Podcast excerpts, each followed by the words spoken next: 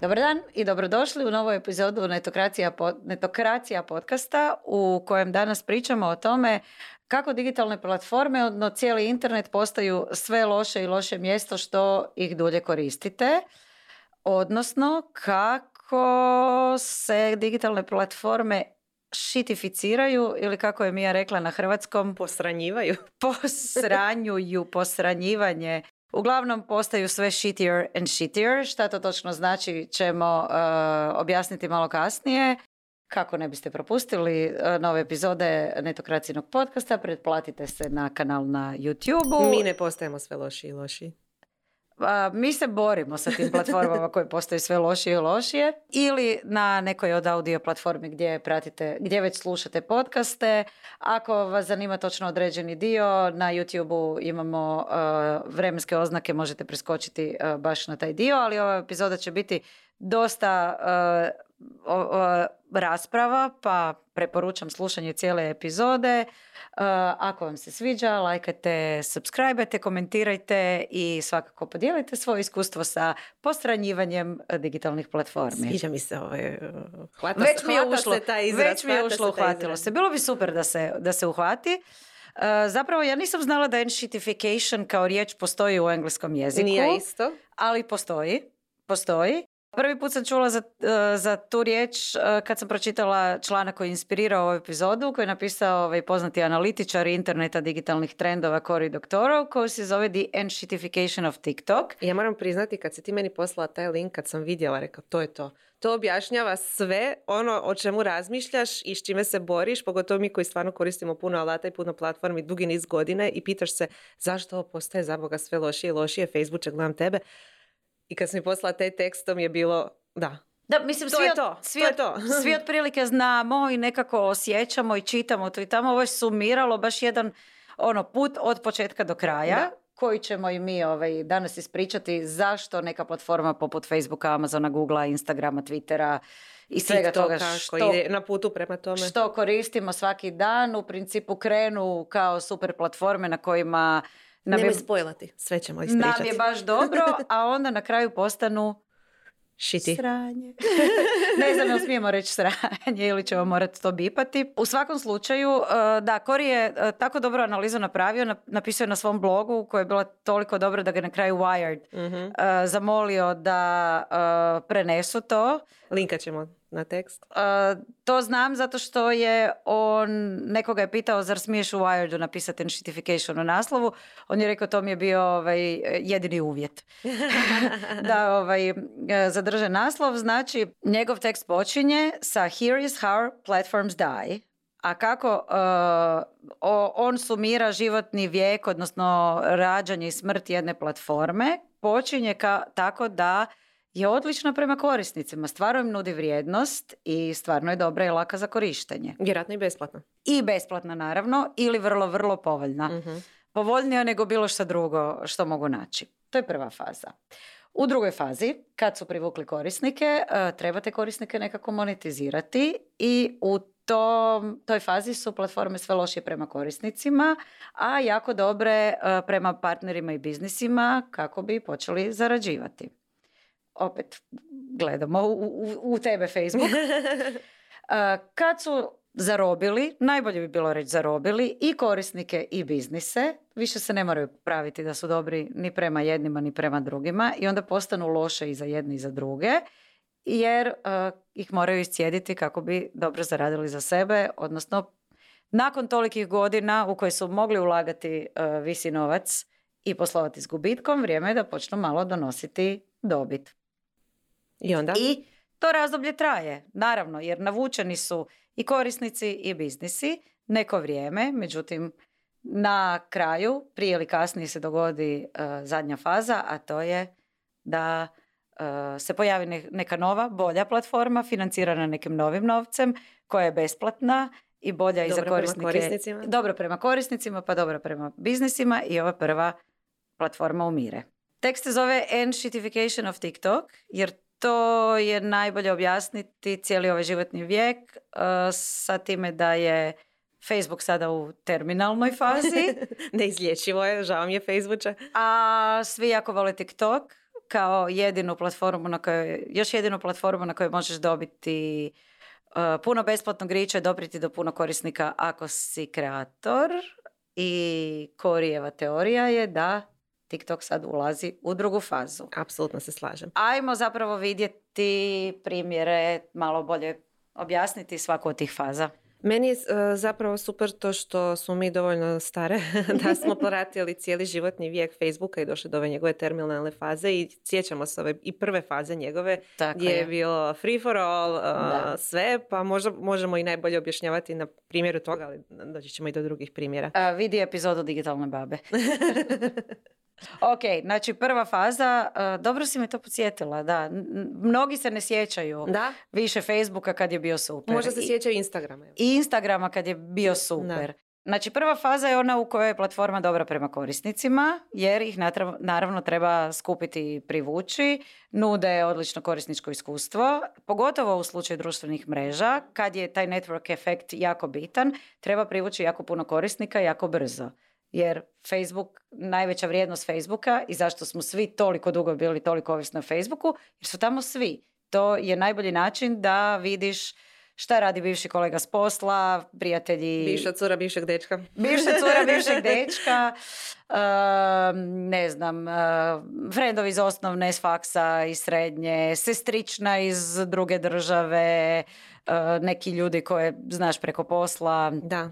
Mislim, moram se vratiti na ovaj digitalne babe moment, eh, jer eh, najveća vrijednost koju je Facebook ponudio, zapravo nije vrijednost, nego zadovoljavanje nekih naših wireskih potreba, je to kad se promijenio sa čistih eh, stranica profila i dodao newsfeed, gdje si onda u newsfeedu na jednom mjestu mogao vidjeti sve neke promjene konverzacije ili što god se događalo između onih profila koji su prije bili nepovezani, odnosno nije bilo nekog mjesta gdje bi ti kao korisnik mogao vidjeti sve što se događa.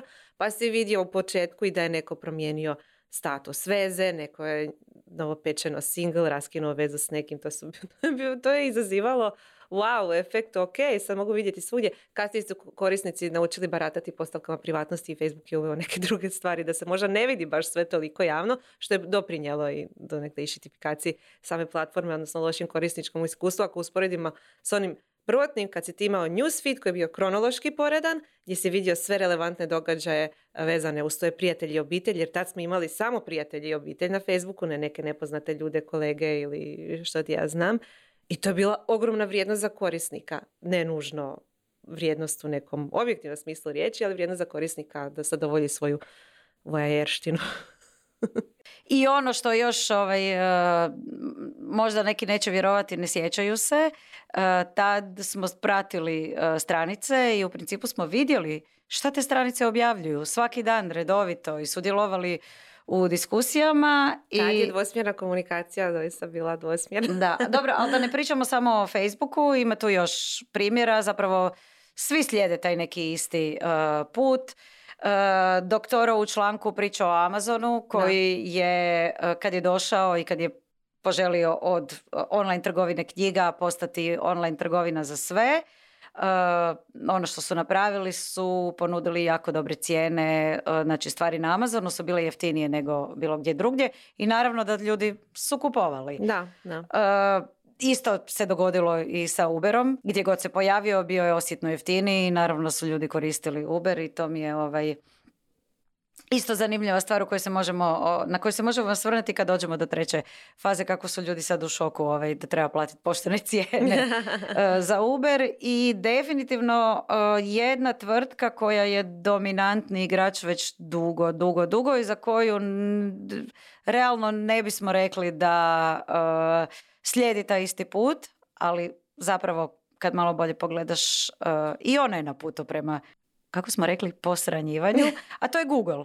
Da. Koji je dugo zapravo, koji je Google je postao Google zato što je nudio najbolje korisničko iskustvo i najtočnije, najpreciznije uh, je pogodio šta korist, mogao pogoditi šta korisnik u tom trenutku želi i tu informaciju mu Tu govorimo o tražilici. o tražilici, da. Da. I tu informaciju mu pružiti. Da. I doslovno je baš je bio fokus na najbolje korisničko iskustvo. I onda, dakle, jednom kad smo se svi navukli na neku platformu, kreće druga faza. U drugoj fazi e, platforma ima korisnike i te korisnike treba monetizirati. Mislim, nisu ih skupljali zato da budu dobri prema njima, nego da uh, ih u nekom trenutku prodaju. Što oglašivačima, što nekim drugim sudionicima na tom marketplaceu na uh, toj platformi i onda se okrenu tome da moraju biti dobri prema biznisima. Trebaju privući biznise. U slučaju Amazona to su bili koje kakvi vanjski uh, prodavači, odnosno uh, seleri, za koje je doslovno vrijednost koju nudi Amazon bila, tu su svi. Nitko više ne ide na web shop ovoga ili onoga. Dobro, kod nas to nije toliko zaživjelo jer Amazon zapravo i nije toliko dominantan kod nas. Ali... nije dostupan u potpunosti na većim tržištima i to ne samo u Americi nego poput Njemačke. E, svako ko je nešto prodava online znao je da mora biti na Amazonu jer tamo idu svi korisnici jer su tamo navikli dobiti najbolje ponude. To je zanimljivo jer neki brendovi koji imaju svoje web shopove na nekim tržištima im se ne isplati imati lokaliziran web shop nego prodavati isključivo preko Amazona zato što imaju veći doseg. Ili imaju jedno i drugo, ali više ulažu zapravo u svoj shop na Amazonu. I što je upitno je li to dobra strategija ulagati u tuđu platformu, jer doći ćemo i do primjera kako su se neki opekli. Ali tamo su korisnici, tamo su ti kupci. Ako želiš prodat,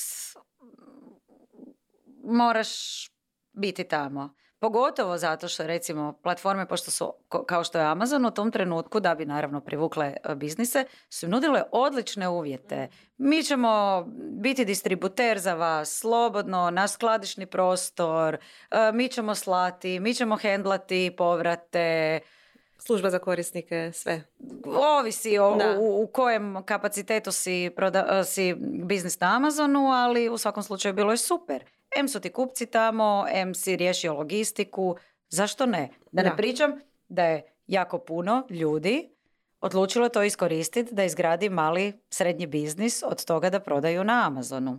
Što se tiče Google, to je, napravili su svoj uh, genijalan poslovni uh, potez. Prvi su naučili, skužili kako monetizirati tražilicu, a to je da su uh, brendovima, odnosno oglašivačima, ponudili mogućnost da se prilično jeftino prikažu pred očima korisnika u trenutku kad pritražuju točno tu ključnu riječ. I da za to nemaju, ne moraju platiti neku premium cijenu kao na tradicionalnim medijima, nego se plaća samo po kliku. To je, to je onaj dio gdje su dobri prema biznisima. Samo ćeš platiti kad je neko doista kliknuo i otišao na tvoju stranicu. No, tu dolazimo do onoga da super, to je dobro prema biznisima, ali samim time narušeno je korisničko iskustvo samog korisnika u slučaju Google. Nije više dobivao na prvom mjestu najrelevantniji rezultat, pa onda one ostale koje su manje relevantnije, nego je na prvom mjestu dobio oglas. Oglas, oglas, oglas i onda može neki relevantni rezultat. Dobro, u ovoj fazi je možda još oglas, oglas. Da, da, I dugo, I dugo, dugo je Googlova ovaj, moto bio ovaj, za oglašivače pokazat ćemo to, tvoj oglas samo ako je stvarno relevantan mm za to mhm. što uh, korisnik traži i dugo, pretpostavljam da i sada, uh, ne znam, već dugo, dugo je bilo, neće se pokazati samo onaj koji je najviše platio za klik, nego onaj koji je platio najviše među onima koji su najrelevantniji. Um, naravno, kad su bili super prema biznisima, to je jako, jako pogoršalo korisničko iskustvo za uh, korisnike. mm Pa društvene mreže, kao što je Facebook, više nisu uh, bile mjesto gdje se dolaziš družiti, gdje dolaziš vidjeti ko je promijenio status veze, ko je bio na neko vikend putovanju i stavio 68 slika, ko je šta lajkao ili komentirao, nego doslovno mjesto gdje su ti stalno iskakali oglasi, gdje se od tebe očekivalo da klikaš na te oglase, gdje ti se stalno nudilo da nešto kupiš. Da, da. Gdje ti se stalno nešto prodavalo.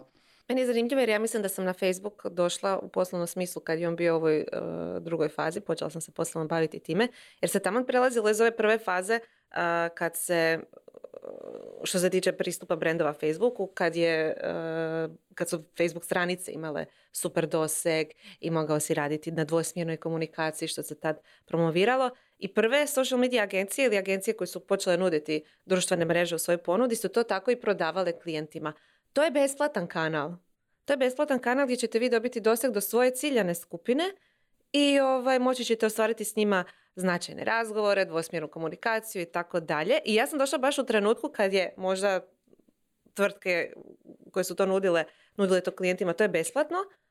A kad sam ja počela raditi, mi smo morali tad već oglašavati. Između ostalog tad su bile i aplikacije za Facebook, jer ako si htio organizirati neki nagradni natječaj ili bilo što drugo, nisi mogao to tek tako napraviti, nego si morao napraviti nekakvu aplikaciju za Facebook, za neku nagradnu i tako dalje, što opet koštalo za izradu.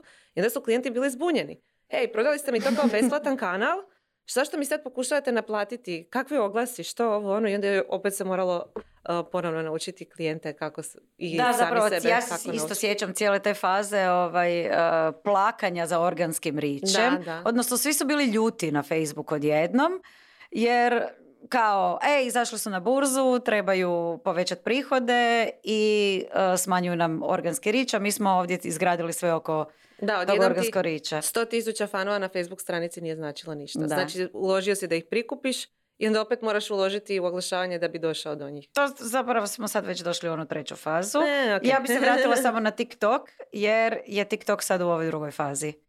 TikTok je sad na... Na kraju ćemo još analizirati koja je platforma u kojoj fazi, ali definitivno pošto se TikTok tu spominje, negdje na početku pandemije kad je TikTok eksplodirao, tad je bio u prvoj fazi, tad je bilo free for all, sve, sve, sve. I, a sad je upravo si u pravu, sad se pristupa oglašivačima, sve više se nude bolji uvjeti za njih, taj riči broj korisnika se monetizira. Ali meni je zanimljivo recimo mnogi mali biznisi koji nisu oglašivači TikToka, neko se mogu računati kao useri, korisnici, a, su u ovoj prvoj fazi Free for All izgradili svoje biznise na TikToku, tad su već rentali po Instagramu, Etsy-u i drugim platformama koje su u nekoj drugoj fazi šitifikacije i došli na TikTok i sad svoj mali biznis, ne znam, stikera, majica ili neki drugih kraftova eksplodirali su im na TikToku. I ono što u zadnje vrijeme sve više viđa, možda u zadnjih šest mjeseci je sve više tih malih biznisa koji plaću da im je rič ubijen, da im je doseg ubijen, oni nisu oglašivači, nisu sve organski radili i da zatvaraju svoje male biznise ili ih rade u manjem kapacitetu. Znači kad odete na profil te osobe ili tog biznisa vidite prvi pinani uh, video će uvijek biti o kako je biznis eksplodirao, kod kuće se printaju one naljepnice za narudžbe, dnevna soba je puna uh, kutija koje se šalju, cijela obitelj odjednom se uposlila jer ono, toliko je eksplodirao biznis. Godinu dana kasnije ključ u samo zato što je rič smanjen. I to je ono što mene brine, oslanjati se na tuđu platformu u izgradnji svog biznisa. Da, mislim, s jedne strane, po logici stvari, da. što više brendova dođe na Facebook i što više Facebook page postoji, to je, će ti se manje prikazivati u feedu, jer jednostavno ne može ti se i ne samo, ne samo page nego i prijatelja kad to imaš... je Facebook tako objašnjavao kad se smanjivao rič. Mislim, to je jedan razlog, ali naravno, to je jedan razlog. ali i oni definitivno namjerno zatvore pipu. I ista stvar, naravno da je u pandemiji bilo puno lakše dobiti pažnju i rič na TikToku, uh, kad je to bila jedna nova egzotična platforma koju tek hrabri ispro, i kreativni isprobavaju, nego sad kad su, ne znam, ono, pekarnica je. ovaj, no, shade, no shade. Ali kad su svi mainstream brandovi, ne znam, dućan da. je na, na TikToku i svi stvaraju sadržaj. Puno se teže probiti u film. Apsolutno. I postaje sve teže i teže.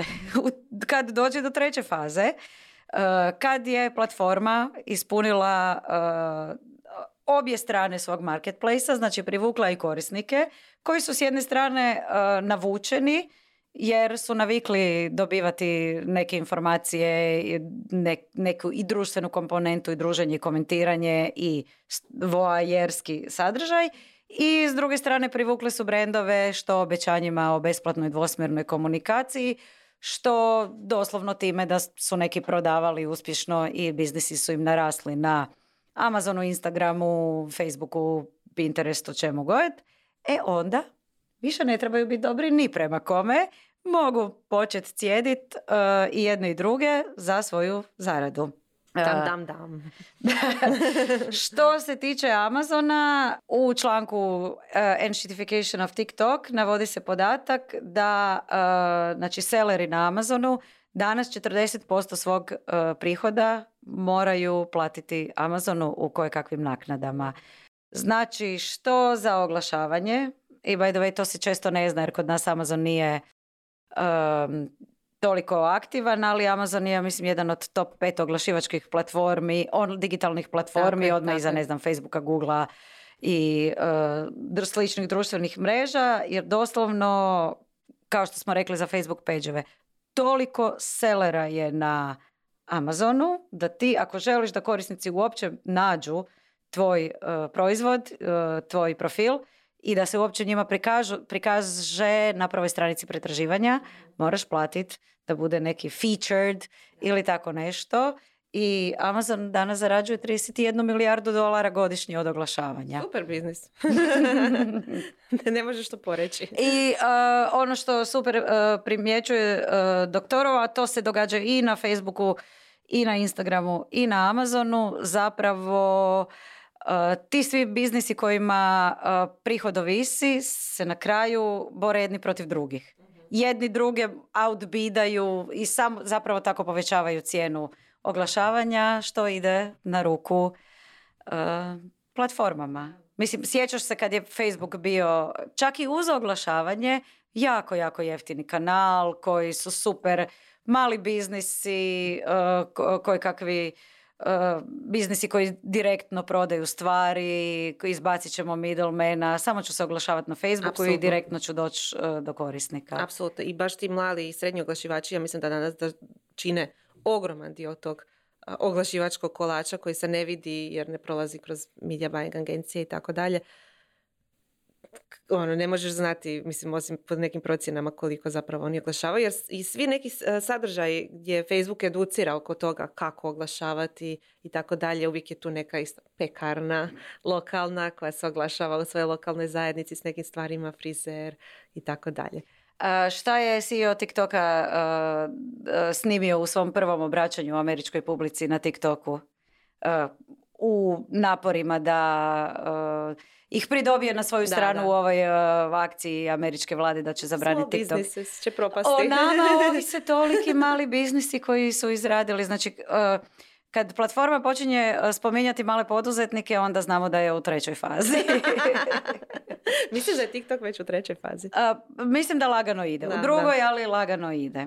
Dobro, a, ima, super, ima još a, jedan primjer za tu treću fazu koji je i tebi i meni ovaj, a, ostavio duboke ožiljke. Meni, ba- meni barem, ne znam kako tebi. Ja sam tad radila u, u digitalnim medijima, kao i sad opet. I svi smo jurili algoritam. Algoritme na svim platformama. Mislim da su veći medijski brendovi puno više to osjetili, pogotovo jer su oni imali um, i sredstava za ulaganje u neke trendove koje je Facebook nametao. Hoće li to biti, evo sad, algoritam puša super fotke, onda ću ulažeš u neke slike, mislim, mi tad nismo imali budžeta ni za stok fotke, a kamoli nešto drugo, pa smo sami neke grafikice radili.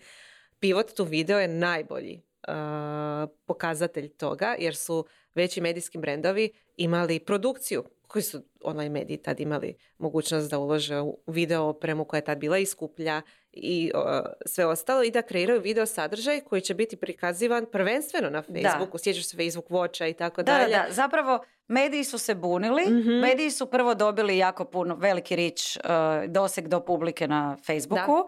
Onda, kad je došla ova treća faza, kad su zatvorili pipu, mediji su ostali u šoku. Nemam više izvor prometa. Tako je, tako. Onda je Facebook rekao, a ne, ako hoćeš se istaknuti u, feedu, snimaj video. I što su onda? Snimali su videa gdje je Facebook puno lagao o brojkama, jer je pregled videa na Facebooku nije značio što i pregled videa na, tu, na YouTube-u. Je- Pregled videa na Facebooku je bila jedna sekunda. Tako je, a na YouTube koliko je bilo, ne znam, tad 15 ili nešto. Morao je biti uglavnom duži neki sekundni period da bi se nešto računalo kao view. I, ovaj, I brendovi su, odnosno medijski brendovi su na početku da, super, idemo ulagati ovo ono i na kraju skužili da prvo M su brojke lažne, a drugo i nisu postigli rezultate koje su imali i onda je ta cijela video produkcija Da, pa Facebook odlazila. Live, sjećaš se Facebook Live, Da, kad da, su da. se doslovno ono, javljali uživo kao na televiziji, stvarali program za taj Facebook. Točno to. Ja se sjećam, a, neki domaći mediji su otvorili Facebook stranicu za sve poznatije autore. Mhm. Gdje su autori, onda treba, to je bio, trebao biti kao neki način da se kompenzira što glavna stranica Nema više toliki doseg, da. Nema toliki doseg. E, jedan od primjera je, su stranice poput Upworthy, koje su stavljale clickbaitasti sadržaj sa vrlo snažnom emocijom, nećete, oni su bili kraljevi, nećete vjerovati što se dogodilo poslije, ali oni su u jednom trenutku i to jedan duži period imali ogroman dosak, ogromnu klikanost i ulagali upravo u takav emotivan sadržaj, clickbait e, naslove, svi su onda kopirali te upworthijaste naslove da bi na kraju Facebook je opet zavrnio i njima pipu i ono, ne znam kad sam ih zadnji put vidjela. Možda oni i dalje imaju neke tople ljudske relevantne priče, ali nećeš doći do njih jer su srezali pipu. Upravo to što, si to što si rekla da ne znaš kad si ih zadnji put vidjela. To se dogodilo većini uh, online medija sa Facebookom kao kanalom za distribuciju jer su se ljudi navikli scrollati po Facebook feedu i tako se informirati. Ta, vijesti su dolazile do njih. Nisu više otišli na Upworthy ili na BuzzFeed ili na neki domaći mediji. Uh, prestali su, to je to kako je Facebook zeznuo medije, prestali su ljudi posjećivati medije, nego su bili navikni da, naviknuti da uh, vijesti dolaze njima. Apsolutno, sad kad si spomenula BuzzFeed, da. I onda Više nisu ovaj, uh, dolazile vijesti korisnicima, Korisnici su i onako bili zatrpani u, to, u toj fazi sa sto različitih spam, oglasa, koje kakvih uh, postova od uh, stranica ljudi koji uopće ne prate, prijatelje već odavno nisu vidjeli. Kad ste vidjeli nekoga da se oženio ili udao na Facebook. da. da, ali kad se spomenula BuzzFeed, evo baš nedavno je BuzzFeed News konačno umro kao projekt koji je jedno vrijeme bio perjanica cijelog BuzzFeeda, možda ne dio koji je najviše novaca donosio, ali je uh, bio prestižno je bilo imati news sadržaj, ali oni su se toliko oslanjali i na social, ne samo na Facebook, nego i na druge kanale, ali opet prvenstveno social media, a bavi se vijestima. Uh, I imali su oni odlične priče i odličan tim i ulagali su previše novaca u to sve. To je isto jedan bio razloga zašto su propali. Ja baš nedavno stavili ključ u bravu, BuzzFeed News više ne postoji. Da, baš mediji imaju velike, mediji su ne znam kako da to pristojno da. kažem.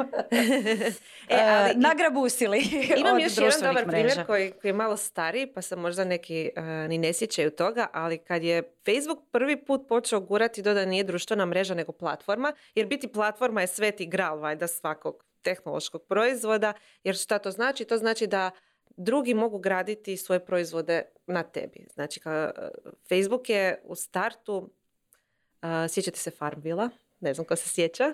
Znači, uh, Farmville je bio igra koja je izgrađena bila na Facebooku za Facebook, gdje su korisnici Facebooka mogli ići uh, orati svoje njive, ne znam, okupati mrkvice. Nisam igrala, ali nešto je bilo farmersko svakako. Uh, I to je to je bila ta platformizacija Facebooka gdje su programeri mogli stvarati aplikacije za sam Facebook i Farmville je eksplodirao zato što je Facebook nudio ogroman reach tada uh, takvim aplikacijama i ti si jedno vrijeme u feedu vrlo, dakle govorimo o vrlo ranim danima Facebooka, mogao vidjeti da je neko okupao sve mrkvice, to ti je znači među tim svim obavijestima u newsfeedu si imao farmarske djelatnosti svojih prijatelja i eksplodiralo je. Eksplodiralo je i baš sam slušala nedavno intervju sa tadašnjim CEO-om Farmvilla koji je pričao baš to kako se onda jednom dogodilo preko noći su im zavrnuli pipu isto i cijeli njihov biznis je tad otišao k vragu. Jesu oni otišli i na druge platforme, ali nikad nisu imali toliko popularnost, toliki broj korisnika kao na Facebooku. E, sad kad si to spomenula, ovaj, puno smo pričali o tome šta je, šta je loše i šta rade uh, platforme. Nismo se dotakle onoga što se isto u članku analizira, a to je uh, creator economy, okay. odnosno razni, znači koji nisu biznisi, nisu firme, nisu brendovi, nego pojedinci koji počnu stvarati sadržaj. Nećemo ih zvati influencerima. pa mislim... Kreatori digitalnog sadržaja. Kreatori digitalnog sadržaja koji isto tako ovaj, uh, popuste zovu neke platforme koja im da uh, jako veliki rič, doseg do publike, odjednom postanu popularni, ljudi uh, gledaju, traže, aktivno su angažirani sa tim sadržajem. Kad se zavrne pipa, onda odjednom su u dilemi ili, ćeš ili ću plaćati da doprem do svoje publike, do koje sam donedavno dopirao bez problema, ili ću preći na neku drugu platformu gdje opet moram sve ispočetka. Da. I to se dogodilo i uh, Facebook stranicama, odnosno malim ovaj, kreatorima koji su kupili neku zajednicu na Facebooku, pa su onda prešli na Instagram. Pa su onda bilo super, im je bilo na Instagramu, pa smo svi u nekom trenutku gledali uh, apele. Uh, Instagram mi je smanjio rič, ako želite i dalje vidjeti moje uh, objave i moj sadržaj, kliknite follow, odite tu i tamo na feed, lajkajte nešto. Youtuberi mislim da muku muče godinama sa algoritmom i mislim da ljudi koji su krea- TikTok kreatori koji su dobili Uh, publiku na TikToku ništa nisu naučili Mislim da je TikTokerima strašno izazovno jer na početku kad je uh, TikTok bio u ovoj prvoj fazi i uh, kad je ta bila honeymoon faza sa korisnicima, a najveći risk su imale djevojke koje su plesale. Charlie D'Amelio i tako dalje koje su postale najpopularnije na toj društvenoj mreži jer su svakodnevno plesale, lip sinkale i to je bio taj neki začetak samog TikToka.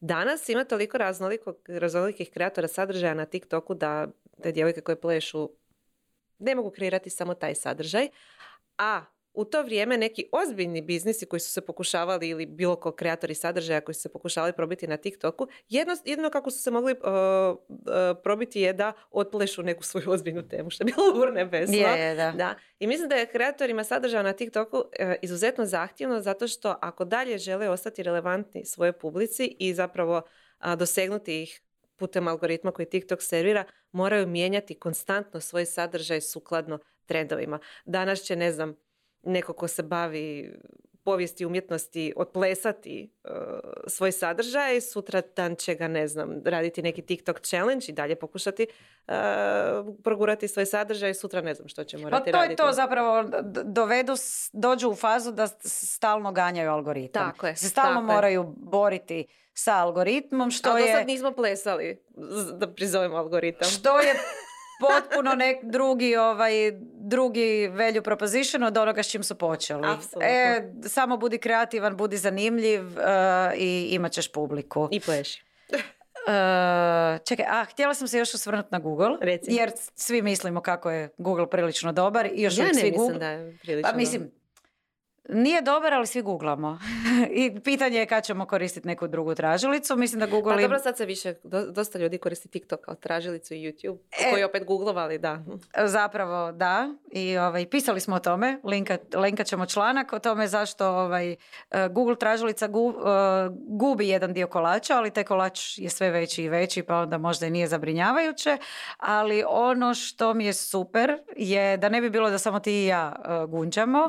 Znači, Marko Pačar koji je bio sugovornik u tom članku, koji je stručnjak za optimizaciju za tražilice, općenito za tražilice, je rekao eh, nikad nisam imao toliko znanja o Google tražilici i toliko alata kojima baratam, a nikad mi pretraživanje stvari na Google nije, bilo, nije bilo lošije. Nikad nisam manje eh, korisnog i bitnog sadržaja nalazio na Google. Zašto? Zato što i danas. Znači, googlaš nešto, prvo, oglas, oglas, oglas, oglas, sa strane oglas, oglas, oglas.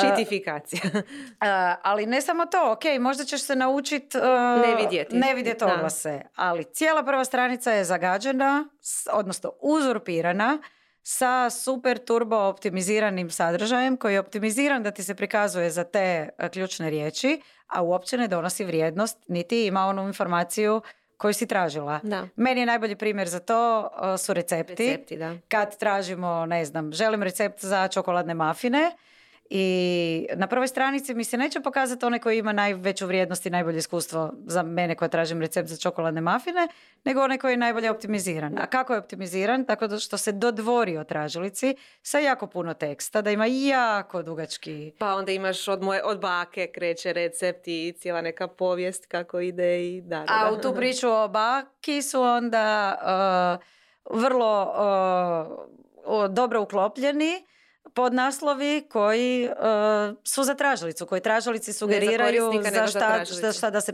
Najbolji recept za mafine. Kako napraviti mafine? Koliko dugo se peku mafini? Koji su sastojci za mafine? I onda moraš scrollat, scrollat, scrollat, scrollat dok dođeš do recepta. To je ono što mene zabrinjava kod uh, ovog AI-a uh, koji će sad davati rezultate umjesto raznih linkova na tražilicama. Prvo, kako ćemo optimizirati sadržaj za AI, a drugo, AI već koristi sadržaj koji je optimiziran za algoritam, dakle ono što Bing prikazuje recimo u rezultatima svog pretraživanja u obliku nekog teksta, opet ne znači da je najrelevantniji sadržaj za tebe nego nešto što je već prethodno bilo optimizirano za tu tražilicu. Što znači da smo zagadili toliko internet tim optimiziranim sadržajem da nema povratka. Odnosno, uh, razlog zašto ovaj, nam je svima sve teže i sve gore provoditi vrijeme na internetu, a sve više smo tamo. Idemo mi na dijagnoze. Ajmo. da napravimo možda neke najpopularnije platforme i vidimo u kojoj fazi bolesti je tko. Možemo krenuti sa Facebookom. Kako je bilo ono terminalno Prosran. nema, nema povratka. Ono, nema više načina da Facebook postane uh, bolji ni za korisnike, ni za oglašivače. Niti to na kraju krajeva Facebook želi. Da. Oni su tu gdje jesu, mislim da će sad to cijediti dokle ide i... Da. Ono što je zanimljivo, pogotovo nama koji pratimo ovaj, te platforme od početka, je što nam je teško prihvatiti da one propadaju. Da, da, da, to One je istina. se razbole, propadnu i umru. A to se moram bojimo se da će se i nama dogoditi, jer smo dovoljno dugo tu da ih pratimo, cijeli životni vijek. Uh, TikTok, to smo već spomenuli, što smo rekli, on je u drugoj, Negdje u drugoj fazi, drugoj fazi e, gdje je sve lošiji za korisnike, što smo potkrijepili primjerima prije, privlači partnere, odnosno oglašivače i imamo sve više ovih prvih korisnika koji plaću da platforma im više ne daje dovoljan doseg i, i tako dalje i možda će i oni postati sami oglašivači. Google. U trećoj fazi, odnosno prosran, ali ne terminalno. Uh, I mislim da bi rekla da je glavni razlog zato što je jednostavno too big to fail. Da. Da, da. ono, Google u toj terminalnoj fazi može biti još desetljećima. Da, vidiš to je jedan faktor koji nismo spomenuli, veličina uh, platforme uh, i to samo utječe koliko brzo ovi ciklusi onda idu. Da je neko manji, ova terminalna faza može biti puno Veličina i neka ono uh, ugroza kad će doći neki konkurent koji će... Mislim da bi još, da ni Facebook ne bi bio ovaj, terminalno prosran da nije došao TikTok. Apsolutno, apsolutno. Uh, Amazon mi je zanimljiv primjer. Ja sam stavila ovdje da bi on trebao biti terminalno prosran, ali dalje privlači i korisnike i biznise, tako da nisam sigurna u kojoj točno fazi. Mislim da je, lošije, mislim lošije, da isto, u trećoj, ali... Da, mislim da je isto u fazi too big to fail. Da. Nekako. Instagram?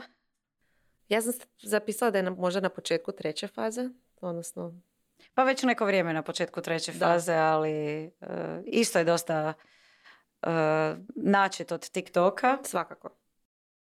Svakako je načet od TikToka i ne bi bio ni blizu terminalnog da opet TikToka nije bilo, ali opet da nije bio shitified, TikTok ne bi imao priliku uh, probiti se toliko mm, Ali mislim da još uvijek, ne znam, možda sam u krivu, neko ih spravi ako sam u krivu, da za oglašivača i neke biznise koji ima Instagram bitan kanal i za influencere još uvijek prilično dobar. Absolutno. Još nije ono krajnje Apsolutno. Katastrofa. Još uvijek može se kopirati sadržaj s TikToka. Redovito. Gledam vas sve što mi šaljete rilove sa sadržajem koji sam već vidjela na TikToku prije dva tjedna. E, nismo spomenuli YouTube, ali mm zanima me šta misliš u kojoj fazi bi bio YouTube? Pa ne znam, možda isto trećoj, ali ne terminalno. Ali YouTube da stalno se nekako da, vadi. on vadi, se reinventa. Reinventa se, a zapravo se ne reinventa YouTube, nego ga reinventaju kreatori. mm Ja bi rekla. Ja jer je dobra platforma ja za njih. Se, ja se sjećam jedno vrijeme, dugo, dugo nisam gledala YouTube, jer je bio samo za one neke stvarno loš influencerski sadržaj. I onda se nekako dogodila ta revolucija video eseja. I sad provodim na YouTube više vremena nego ikad. Da. Zanimljivo mi je što je CEO uh, YouTube-a Suizan Vojčički, Vojčički, Vojčički, mislim da je Vojčički. Otišla, ona je napravila puno toga za reinvetanje samog YouTube, odnosno za postojanje YouTube-a kao profitabilne platforme odvojene od Google općenito, jer ono, mogao je i ne postojati vrlo lako. Ne znam hoće li se nastaviti bez nje uh, ovo cijelo konstantno reinventanje YouTube-a, zato što je ona dosta napravila i za, ne znam, security, i tako dalje. To je zasebna tema za sebe. E, još jedno imam koju, koju ovaj, nismo isplanirali pa ćemo improvizirati. će? Podcasti. Podcasti? U, kraj druge? U, ja mislim da početak druge. Početak druge. Tek da. sad privlače biznisa. Tako je, da. je li bila prošle godine, prošle godinu dvije je bila ona faza all. uh, i kad se stvarno jako, jako puno podcasta uh, pokretalo, nastajala je hrpa odličnog sadržaja. Uh, jako je bilo uh, lako doći do publike sa stvarno kvalitetnim sadržajem. Sad je došlo u onu fazu da je previše konkurencije, ali su došli oglašivači. To je istina. Ja sam mislila možda kraj druge zato što su bila dosta neka velika investiranja u podcasta, tipa Spotify je dosta to uložio i onda se nije dobio onakav povrat kako se očekivalo. Pa... Imaš pravo. U in this economy jako puno firmi je jako srezalo uh, ulaganja Da. u, aud- u pro- produkciju audio sadržaja. Tako da je moguće da s obzirom na specifičnost ekonomije i podcasta koji možda nije zahvatio, nije toliko big kao ove druge platforme, I dosta možda je, će ciklus ići brže. nije toliko centraliziran. Mhm. Jako podcast zapravo... uh, to je više format nego to, platforma. to je više format nego platforma, ali meni se čini da slijedi taj neki ciklus. Prvo ima puno kreatora, onda dolaze oglašivači, onda je puno i jednih i drugih, pa konkurencija će ubiti neke. E, Nažalost, ono što pratim, e, ta ovaj, otpuštanja i sve, na kraju ispalo da su e, ubili jako puno kreativnih formata i da oni koji su preživjeli, podcasti koji su preživjeli u velikim medijskim kućama je celebrity voditelj ima svoj podcast. Meh. Da. I na kraju, Naša najdraža naš platforma. Twitter. Ja bi dala Joj, ne znam. Pacijent već treba odavno umrijeti. Još se i dalje drži i na nekim je suludim drogama, gljivama i halucinira poprilično. Zapravo Twitter, Twitter kad, kad pričamo o Twitteru, uh, da definitivno poslušajte, pogledajte prošlu epizodu, Twitter ima neki svoj ciklus. Twitter nije prošao nikad tu šitifikaciju, privukao je korisnike, nije nikad privukao biznise na taj do način. kraja. Da, ali shit je i prema korisnicima i prema Trenutno, biznisima. ali uh, da, Twitter nije prošao ovu fazu, on ima neku dijagnozu za sebe. On je naše posebno. A na kraju će ovaj, završiti terminalno kao i ovi drugi pacijenti. Ali će se, ne znam, poprilično drogirati prije toga i bit će zabavno gledati. A, mislim da bih htjela bi stvarno da ovaj, a, ljudi koji što dulje što a, kraće prate ovu industriju se uključe sa komentarima definitivno na društvenim mrežama ako uspijete vidjeti naš podcast i naše objave na YouTube-u a, svakako isto ako uspijete vidjeti. A, Ako slušate, nađite nas negdje ako su nas ove društvene mreže već ograničile u riču i recite što vi mislite. Je li e, i vama internet i društvene mreže e, postaju sve lošije i lošije? E, hvala vam što ste nas slušali ili gledali. I sad mi kao e, kreatori sadržaja ćemo vas pozvati da se pretplatite. Ja sam mislila da ćemo odplesati. Ne. Tako bi zakinuli naše audio slušatelje. Apsolutno. Ovaj, e, definitivno se pretplatite, označite zvonce. Molim vas, komentirajte tako da odobrovoljite algoritam da vam prikazuje. Šerajte, pošaljite prijatelju. Volimo i dark social. E, da, da algoritam zapamti da volite naš sadržaj. Ni mi nismo imuni na sve ovo o čemu smo pričali e, danas. I svakako pratite Netokracija podcast. Bog. Pozdrav!